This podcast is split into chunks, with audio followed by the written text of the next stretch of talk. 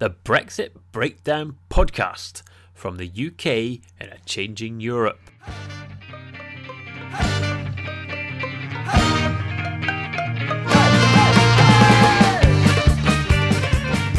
Hello, and welcome to another Brexit Breakdown podcast. I'm James Miller, journalist, author, man on a mission to find out more about Brexit.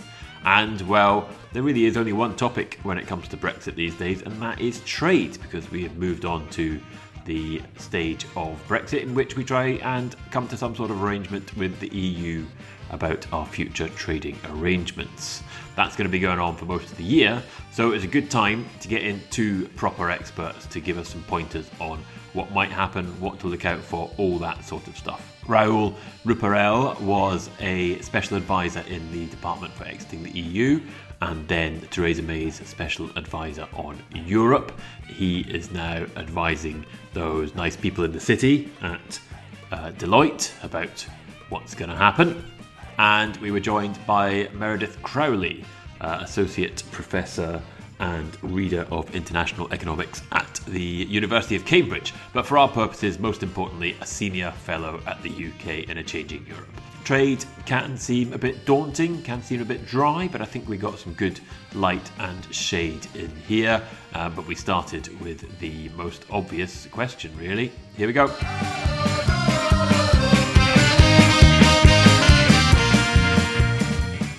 Is there going to be a deal by the end of December?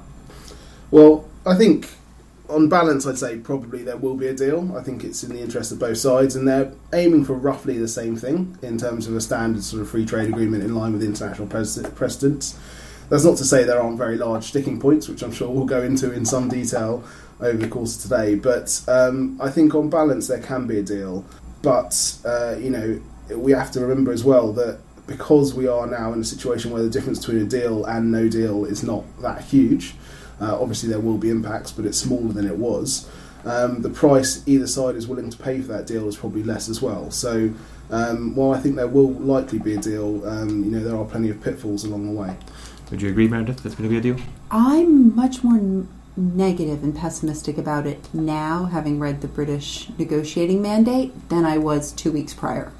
Um, and so it seems to me like it would be a colossal mistake not to have at least a bare bones deal.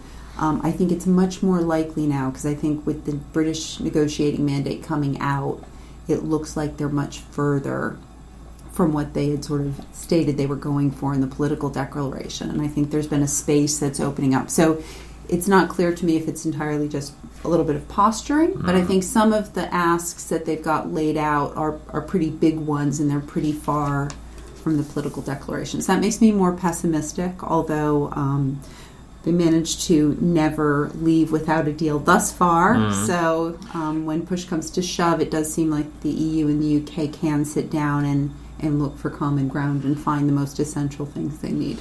If I gave you a pound and said you've got to put it on deal or no deal, where would you put it right now?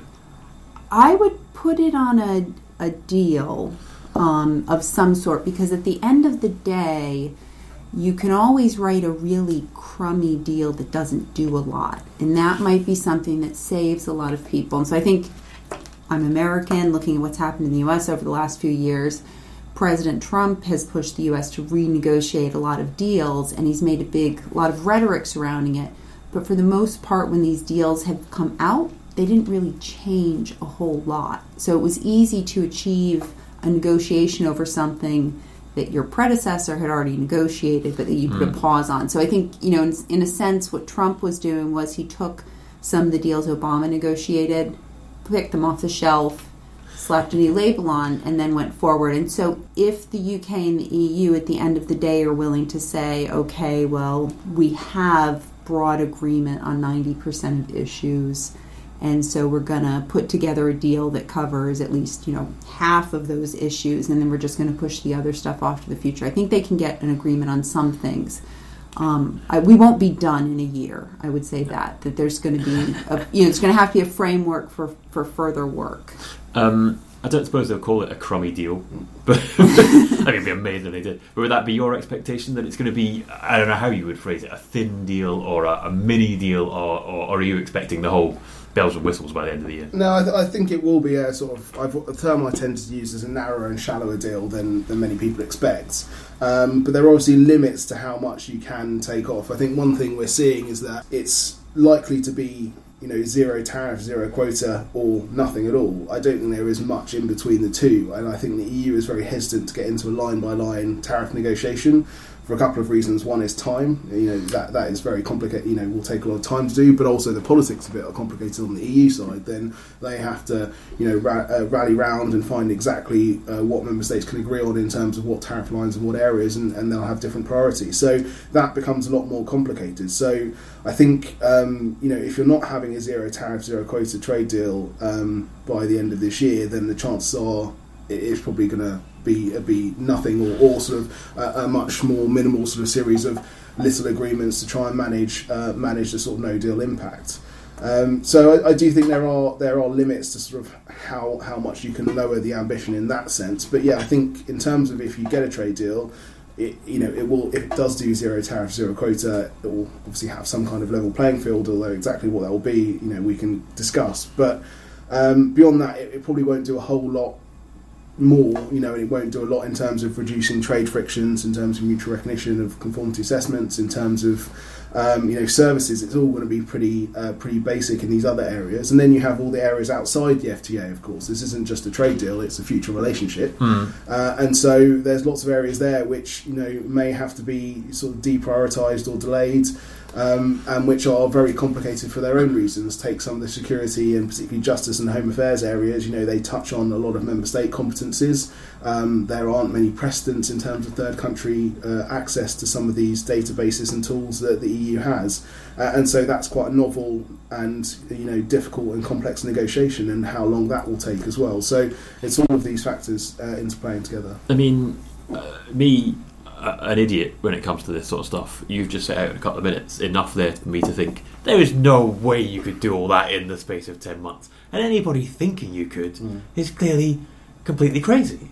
So why is the government pretending that they could get a full deal by the end of the year, or are they not? Or is that being sort of inferred? I mean, look, it depends what you how you describe a full a full deal. I mm. mean you know, if you if you have zero tariff, zero quotas, and if you can get that agreement, then obviously you're avoiding a line by line tariff negotiation. If on rules of origin, um, you know, the EU seems to be suggesting it wants to use the existing framework in the Pan Euro Euromed Convention, which again you can sort of then import as instead of having a separate rules of origin chapter potentially, although Meredith will, I'm sure, have views on that. Um, you know, that then saves some time of doing another separate line by line negotiation on that area.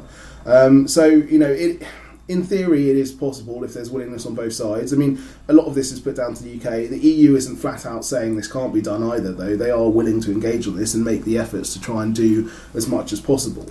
There should, I think, be possibility to get something done, but it will be it will be quite um, basic. And I do think both sides buy into this idea of building on it over time, and they are willing to do that. But you know, obviously, for business, that's another you know issue entirely because you know business are going to prepare for what comes at the end of this year, not what might come down the line. Isn't it inevitable that this process is going to go on forever? Essentially, that there's always going to be new treaties, uh, tweaks to whatever treaties might be drawn up, um, but nobody seems to be saying, "Look, Brexit is um, it's never going to end."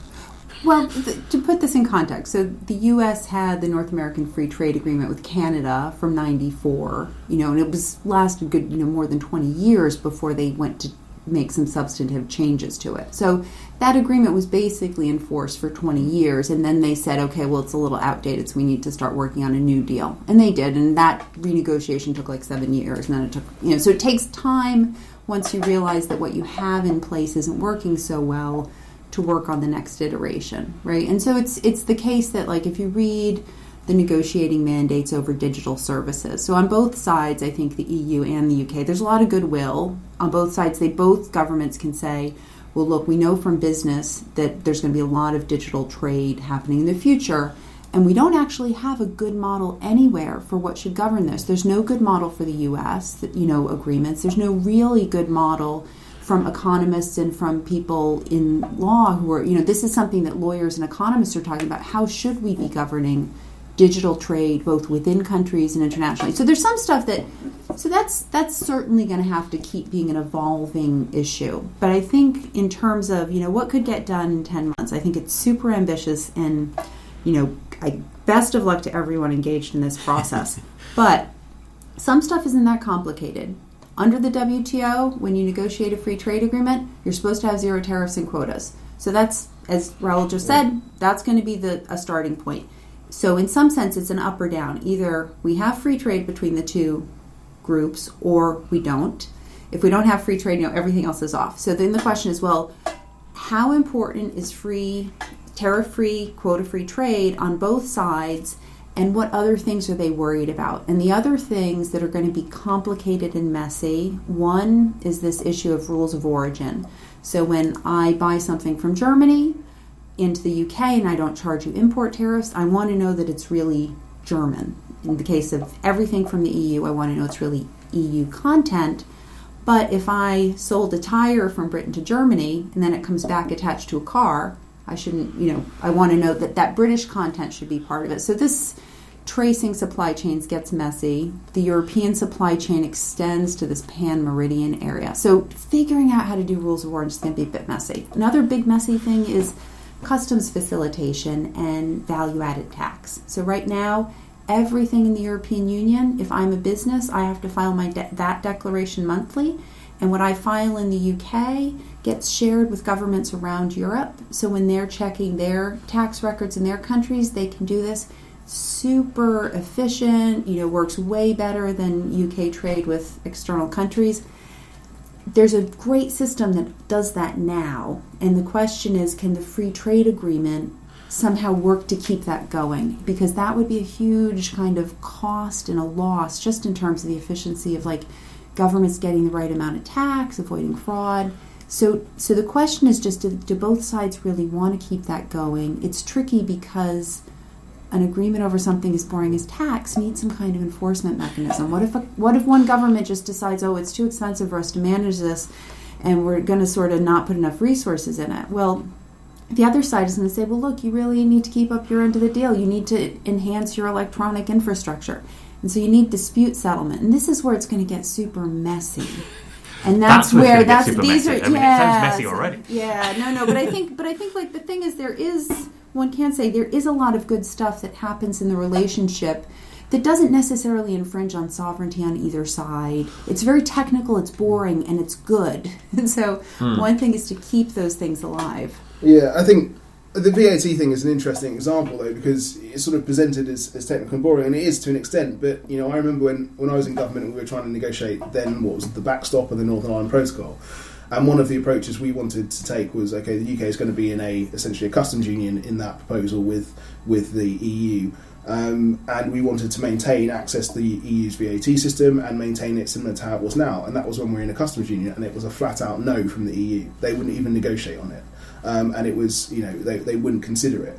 And so the idea that will be in scope of a free trade agreement, which is obviously a step down from a customs union, I think is is pretty unlikely. And so that's one of the areas where I would see is very unlikely to get much done this year, and it's actually pretty difficult ever to get any kind of comprehensive agreement close to what we have now. Um, you know, and then there's obviously how it's implemented. You know, the UK is talking about not even allowing postponed accounting um, of VAT, which is a massive cash flow hit for businesses at the border. You know, they have to pay the VAT up front rather than on a delayed, you know, when it comes in. And and so uh, you know that kind of stuff. It, it, I think is the nature of having this kind of deal is means that stuff is unlikely to be in scope, and certainly not this year. I would have thought. As you say, you've been in government, Raoul. When you walked into DExEU, did you know about all this stuff before you even started? I mean, you can't have known everything that was coming down the track. Um, there must have been stuff that blindsided you, uh, and indeed the department. Um, you know, was it a surprise?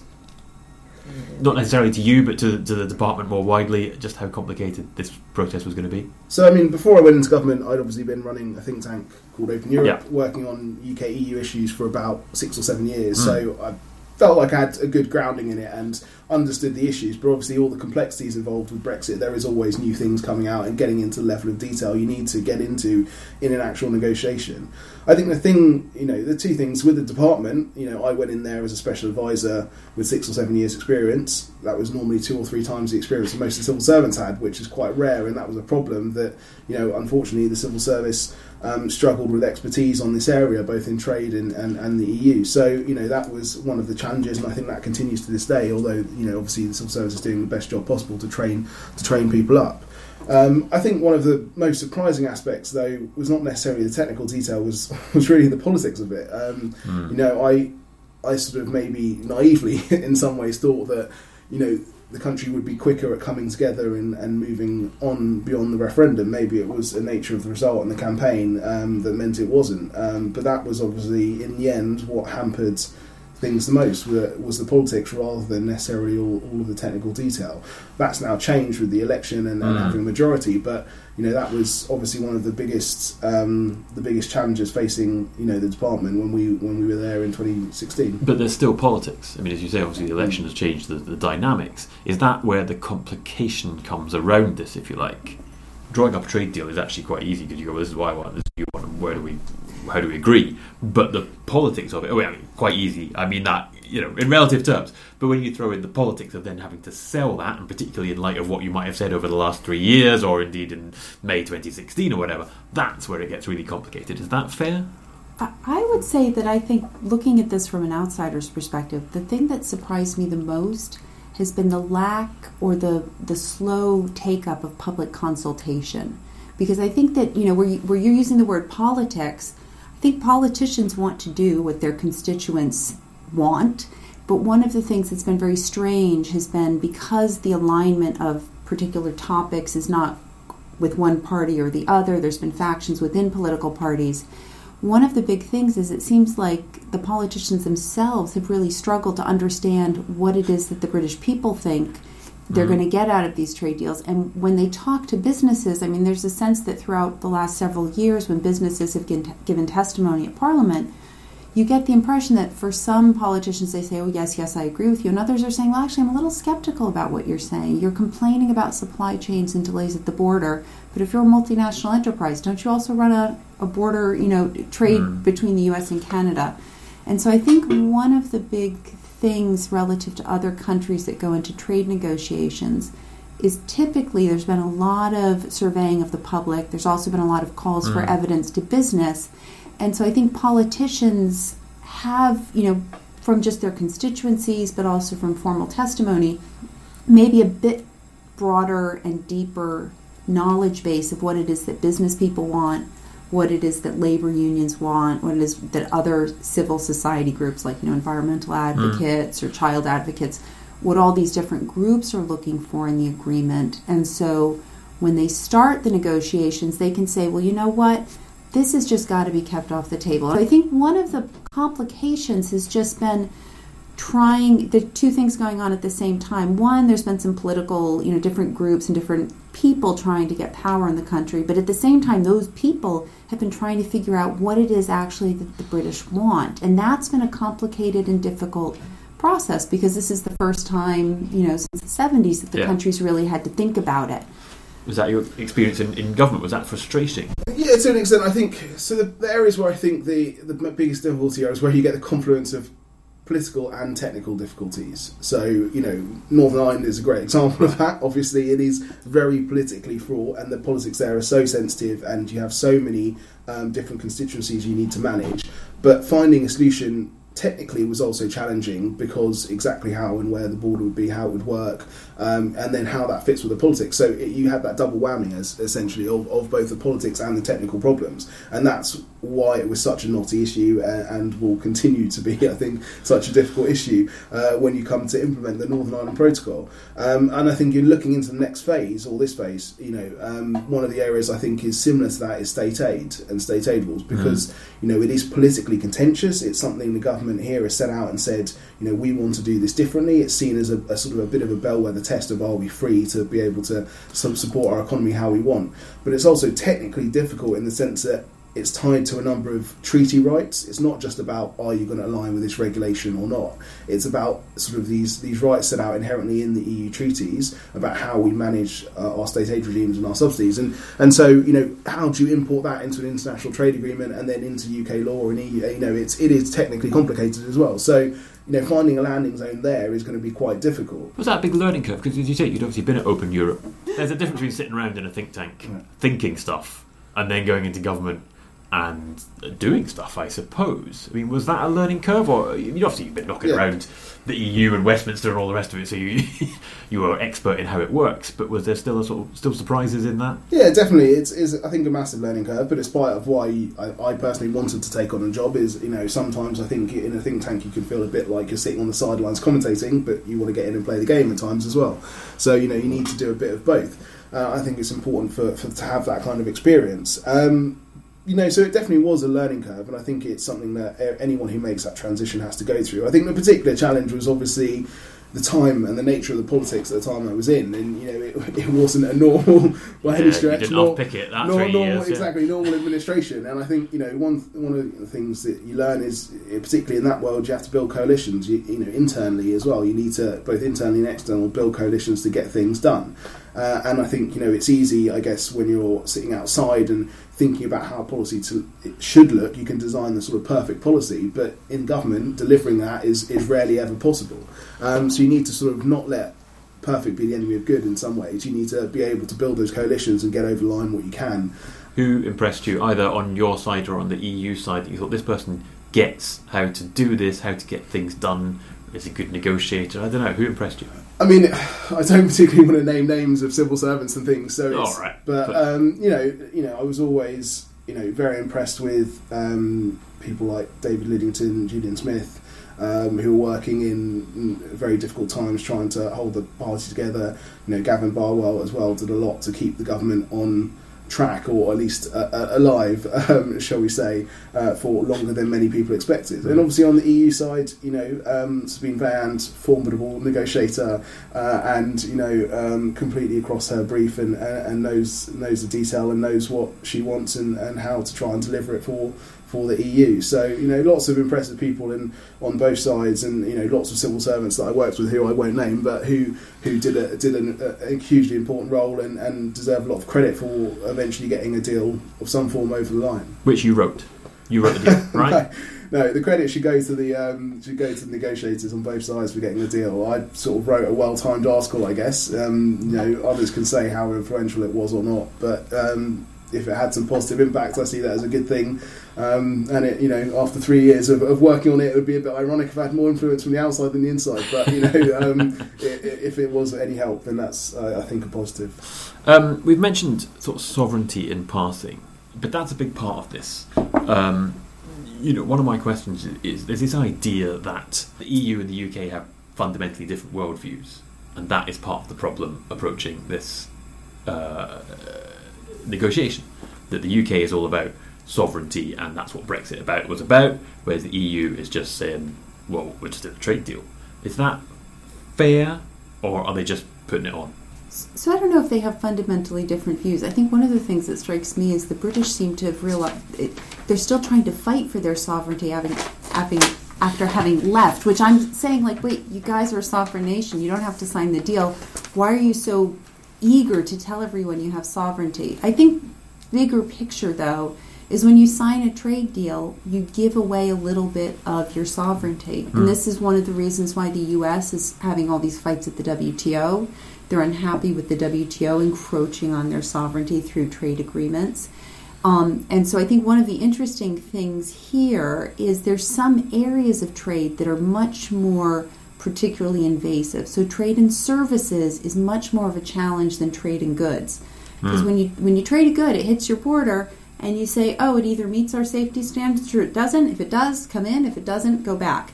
Whereas with services, you've got somebody coming in and providing a legal document and they have to meet the standards in your country, but it's much trickier to check that the service flow being given, you know, in your shore by a foreign agent is conforming with everything you want. And in, in similar ways, these rules about subsidies and competition policy, about labor market standards. Essentially, you know, one of the things that's been happening with trade agreements around the world is high income countries have been asking lower income countries, we need you to raise your game on labor market standards. We need you to allow union formation. We need you to ban child labor. So some are very simple things, like everyone mm. thinks, okay, we should ban child labor. But the trick comes in how do you enforce that once you've got the commitment? And the U.S., in its experience, it got burned because it had some agreements about labor market standards with Central American countries, and they had a dispute where they said, well, actually, there's some in Guatemala, we're not getting um, unionization rights enforced, and so we're going to complain about this. And ultimately, they found they didn't have a lot of enforcement power, although they had mm-hmm. negotiated some. So, going forward, now the U.S., in its new agreement with Canada and Mexico, they've established some labor market standards essentially it's the same thing that you know the UK and the EU both say they want the other one to do. So they both say like let's just follow ILO labor standards. Where they differ is the EU seems much more open to we need to have this subject to some sort of dispute resolution, and the UK has said no dispute resolution over labor markets. And interestingly, in Canada, in the EU Canada agreement if there's a dispute over labor market conditions, so one side is not enforcing it, there's explicitly in the, the Canada EU agreement, it says we will go to a joint committee and we will just, you know, solve this through our standard dispute settlement way. The UK has said, oh, we're not going to, we're not going to have any labor market standards. Like we'll set our own, but we won't negotiate. And it's kind of like, well, actually, guys, on this one, you're a little outside the norm because the U.S. is happy to do this, Canada's happy right. to do this. So if you, you know, you can still be a sovereign nation, but say, okay, we commit to enforcing basic labor protections that we set for yeah. ourselves. So, so the UK is saying that, but the UK is uh, presumably not about to just trash all its labour market rules. So it is just about saying we're doing this for the sake of, you know, sounding um, tough. Uh, what do they call it? Virtue signalling or so, possibly anti-virtue signaling. I don't, I don't know what. You So I, I think I think this comes from the starting point and where the EU is coming at this from. So if they were talking about just enforcing sort of ILO and, and slightly above common international standards, I think the UK would be willing to look at some kind of dispute resolution in line with standard um, FTA enforcements. The challenge we have is the EU is coming at it from you have to have non regression from current EU laws and this should be reviewed over time. And as soon as you introduce that concept of something doing to do with EU law, you bring the ECJ into it. So, and that's the concern I think on the UK side is that the EU is saying, okay, we have to have non-regression from EU standards, and it has to be subject to dispute resolution, and that means if you change your laws and we think it goes below this standard, oh, who defines what that standard is? It's the ECJ. So we have to go to the ECJ and ask them how that law is defined. That's not what it said in the mandate, though. But that's the implication. Well, that, this that, is that what the, this be, is the problem: is the British are interpreting it as from the first phase. That is exactly what the EU did. Anywhere there is EU law, the ECJ has to have a role. That's the EU's rules, and that is what they will do in this phase, and they did in the last phase. Um, so they will say wherever you have a question of definition of EU law, it has to be interpreted by the ECJ. The ECJ doesn't have to resolve the dispute, but they have to say this is what the law means, and then the dispute resolution has to take that into account. But that is still too much for the UK. The UK doesn't want to have EU law in it at all. So if it was about saying, let's not regress from common international standards, ILO and around there, I think the UK would accept dispute resolution and it would be in line with a joint committee and then an arbitration panel. But because the EU is coming at this from an EU law perspective, um, and that's what they're looking for. The UK is taking a harder stance by saying no dispute resolution because we know where that's going to go. So, what's the resolution to this? Isn't it, right? Again, me as an idiot would suggest the UK will say, well, we'll just sign up for it for now. If we change the rules somewhere down the line, then it has some implication on tariffs. Uh, so you know, so we, we, sign up to it for December and then deal with it further down the line. so not, I think that, that sort of that sort of fudge is very difficult here because um, it leaves it too open, and neither side will be happy with it, and it just kicks the can. I think they will want to try and find a solution, but in you know, setting aside state aid, I think in the other level playing field areas there are solutions. So I see two broad solutions. One is you either go down and go to something in line with uh, other FTAs where you, you don't say uh, about EU rules, but you talk about international rules and potentially even common standards, and you have a standard dispute resolution that doesn't have any scope for EU law and therefore no scope for the ECJ. I think both sides could probably live with that. Or you go not enforceable and say, okay, we're not going to regress from EU rules and, common, and, and the current standards, but it's not enforceable and therefore there's no role for the ECJ. And there is precedent for that in the offer that the EU made to the UK under the previous Northern Ireland backstop.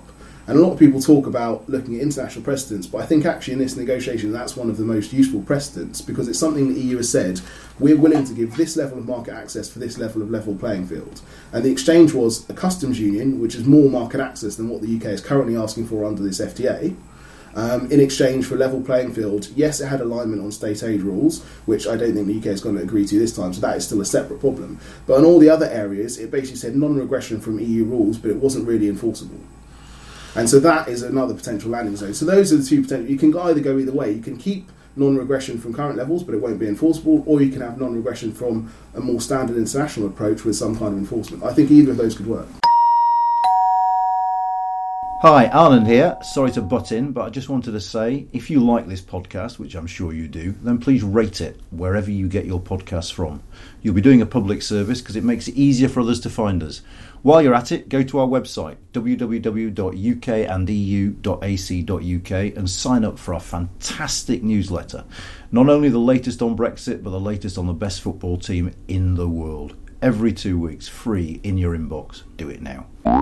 We've covered a few flashpoints. Are there others that we should be looking out for that you think uh, will not be solved? What are the issues that just you know there's not going they're not going to be in that deal? I guess I see the big issue is the level playing field, and I don't think they're going to come up with an agreement on subsidies. It, it's just too complicated to deal with. I think what the EU negotiated with Canada was basically we're going to follow the WTO rules, and I think that's probably what the UK will push for and just say, look, we can stick with the WTO rules.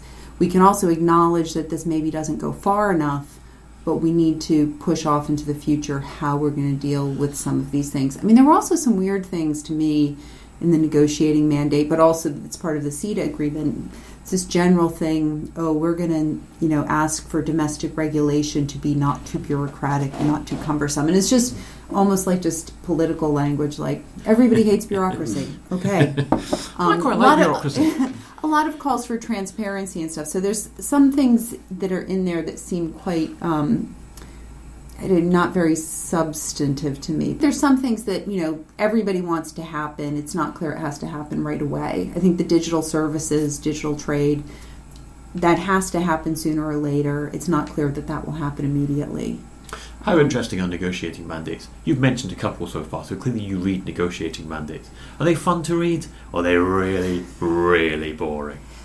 they tend to be short. So that's Ooh, one that's, that's, one good thing and they tend to have like big headers so you can kind of figure out what you're looking for right away. I think one of the reasons why people find this stuff so dry and boring and tedious if you're not a lawyer is when you read it there's often references to other things in the negotiating mandate. So if you read about subsidies, there's references to ILO charters and mm-hmm. WTO rules. And if you don't know what those are, you don't know is this like kind of a bunch of silly nonsense words? Or is there some substantive meaning here? They're not exactly exciting reads. And we've had another one this week. The us mandate now i sort of referred to something as being sort of virtue signaling. This us deal i mean I've seen figures that it's worth less than what was it? The town the side of Chelmsford or yeah, something like one this. One tenth of one percent. This is virtue signalling, isn't it? It's, well, it doesn't I, really matter. So US deal, does it? as, as an economist, I'm really welcome this report because I think the estimate of the value of the agreement is probably right on target. So I think we've known that, you know, economists who've been running simulations on this knew in 2005 if the UK and US did a deal, it would be very, very small value. So at least now we have the government's done a rigorous and very careful analysis of the benefits. We can see that the benefits are not huge. Okay, and so there can be some time. One of the things, some of the benefits of, of trade agreements are a little bit hidden. They tend to create more competition in all the countries involved. When there's more competition, prices stay lower, and that's a general broad benefit for consumers in both countries. So if you can get things that cause there to be a little bit more competition, you either get more variety of products in the market or you get lower prices. Those are good for everyone. And and the estimate is supposed to be capturing that, but it could be that you know this might be one of the areas where we don't fully get all the dynamic benefits of the deal aren't always in the estimates. But I think the U.S. analysis told us, I think, the truth, like a very realistic picture. And so now I think people can say, okay, well, how much time do we want to devote over the next, say, five years to really going for a U.S. deal versus how much time do we want to devote to working on the thorny issues with Europe. Are You interested in this American deal, or are you just like, I've got my hands full with Europe? Yeah, I mean- America's really not interesting me. Uh, It's, it, it, you know, I mean, it can it can help on the margin, and it can be useful in certain areas. So we shouldn't dismiss it. I think we should also recognise that. Yeah, I agree with everything that they said on the economics. There are also the politics and the strategic Exactly. benefits to these sort of trade deals, and that's obviously a massive part of, of why the UK and US are looking to do this kind of a deal. But there's also then, you know, as with the EU deal, the basic trade off between speed and depth and breadth. You know, um, and you know, again, I tend to sort of be optimistic in the sense, yes, they could do something this year on a US deal. Right, I'm giving you a pound and saying put it on deal or no deal with America by the end of the year. I think that'll be something. I mean, you know, whether exactly what it will be, uh, you know, it again depends where you define a deal. But I think there will be something to um, that both sides can say. You know, uh, the naysayer said we never get this done, and, and we got it done, and it's um, providing a pathway to a beautiful uh, relationship going going into the future. That perhaps feeds into my next question, which is the, the Brexit dictionary. This is a feature that's grown organically because Brexit's not a word anymore, right? We're not allowed to use Brexit. That's what the government says. Um, so, what is the what is the word or phrase that's going to dominate this year? We've mentioned level playing field a few times. Is think- I it think is that's it a- chlorinated chicken? Is that the phrase that's going to dominate this that. this Yeah. year? What, what do I we think, I think? think level playing field is a pretty good bet. Mm. You know, it will it will level play or state aid subsidies that kind of thing. That will be a big part of the discussion. I also think potentially rules of origin could come into it. You know, it's it's going to come a bit more to the fore as as part of the negotiation. Um, you know, we've heard uh, this the, the mantra that EU's talking about of zero tariffs, zero quota, zero dumping, the three zeros. You know, Ooh, that could be one. that could be a new one that they, they start repeating over and over again, and, and these sort of mantras sometimes take hold. So those are the kinds of things. There was one, I think, one of them, whether it was Barnier or someone, uh, the grey zones, you know, Ooh, uh, that they quite voiced, which yeah. which I think I think could catch on. So Sounds you know, a bit scary, the uh, grey yeah. zone. Sounds a bit Harry Potter, Yeah, the, the grey zone. yeah. In the unlikely event this podcast has not enlightened you sufficiently, what would you recommend to understand what has happened and possibly what might be going to happen? You know, interpret it as you wish. Um, Meredith, do you want to go first? What, have you you got something? Sure. So I wanted to step back from Brexit because I think one of the things is people get a little bit too involved in the politics and the day to day and not thinking about the big picture. So um, one of my favorite books for the non specialist on trade is Doug Irwin's Free Trade Under Fire. It's in a fourth edition. It's a long book, it's over 300 pages. But it's written for anyone who's been to, you know, university educated or well um, educated person. So he basically makes the case for free trade and explains to you in detail why it's good and then goes through some of the problems that we have emerging around the world related to freer trade. So, you know, problems in labor markets, concerns over the environment. And he kind of goes through and says, well, here's the part of the problem that's legitimate. Here's where people are going a little bit overboard. If you don't want to read 350 pages, I will say I wrote a short essay in a journal called International Finance called Understanding the Challenges to the World Trade System. And that in that essay, I summarized some of the main theses in um, Doug Irwin's book, as well as um, in another volume on trade policy. Would you, what would you recommend, Raoul, to, to understand So I- all this? I struggled to settle on a single thing for this, to be Mm. honest. Um, so I think, look, understanding it, I think you need to understand a bit the history of where this has come from, particularly within the Conservative Party. So I would say, you know, I don't have a specific thing, but the area I would look in is from the sort of 92 Maastricht rebels onwards, sort of thinking about uh, that was really, for me, the start of the UK being on a slightly separate path to the rest of the EU and within the Conservative Party, the start of this group of Euroscepticism growing. Uh, and so anything, you know, whether it's John Major's biography and, and you know, the, the, the way the, the Maastricht Rebellion and, and the votes went down at that time and the arguments in play, um, but also just, yeah, the evolution of, of uh, the stance of the Conservative Party and those MPs from then through to, you know, I guess, you know, Cameron's promise for the referendum. And, Mm. and it's all, it's all in my view linked and, and you can see it going through, you know, from, from then into sort of the Business for Sterling campaign, um, and you know into then um, yeah the Conservative Party and, and the referendum commitment.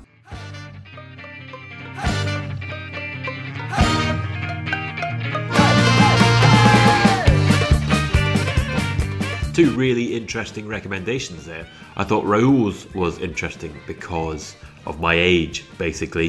For me, Maastricht was very much right at the beginning of my sort of political consciousness, if you want to call it that. So it, it's an, an obvious lodestone for me, but perhaps if you're younger or older than me, then where it fits into the narrative is uh, not quite as clear. Um, and I'm certainly not suggesting that where I place it in the narrative is necessarily correct. So, yeah, worth going back to look at that, I think. And I was interested in Meredith's recommendation because it's 300 pages a long book. I don't know, I, I would say, you know, like 400 pages maybe, maybe 600. Maybe I just read very long books or very short books. I don't know. Do share your thoughts um, on that and indeed anything else that was in the podcast. You can contact me. I'm at Political Yeti on Twitter or go via the UK in a Changing Europe. Their website is ukandeu.ac.uk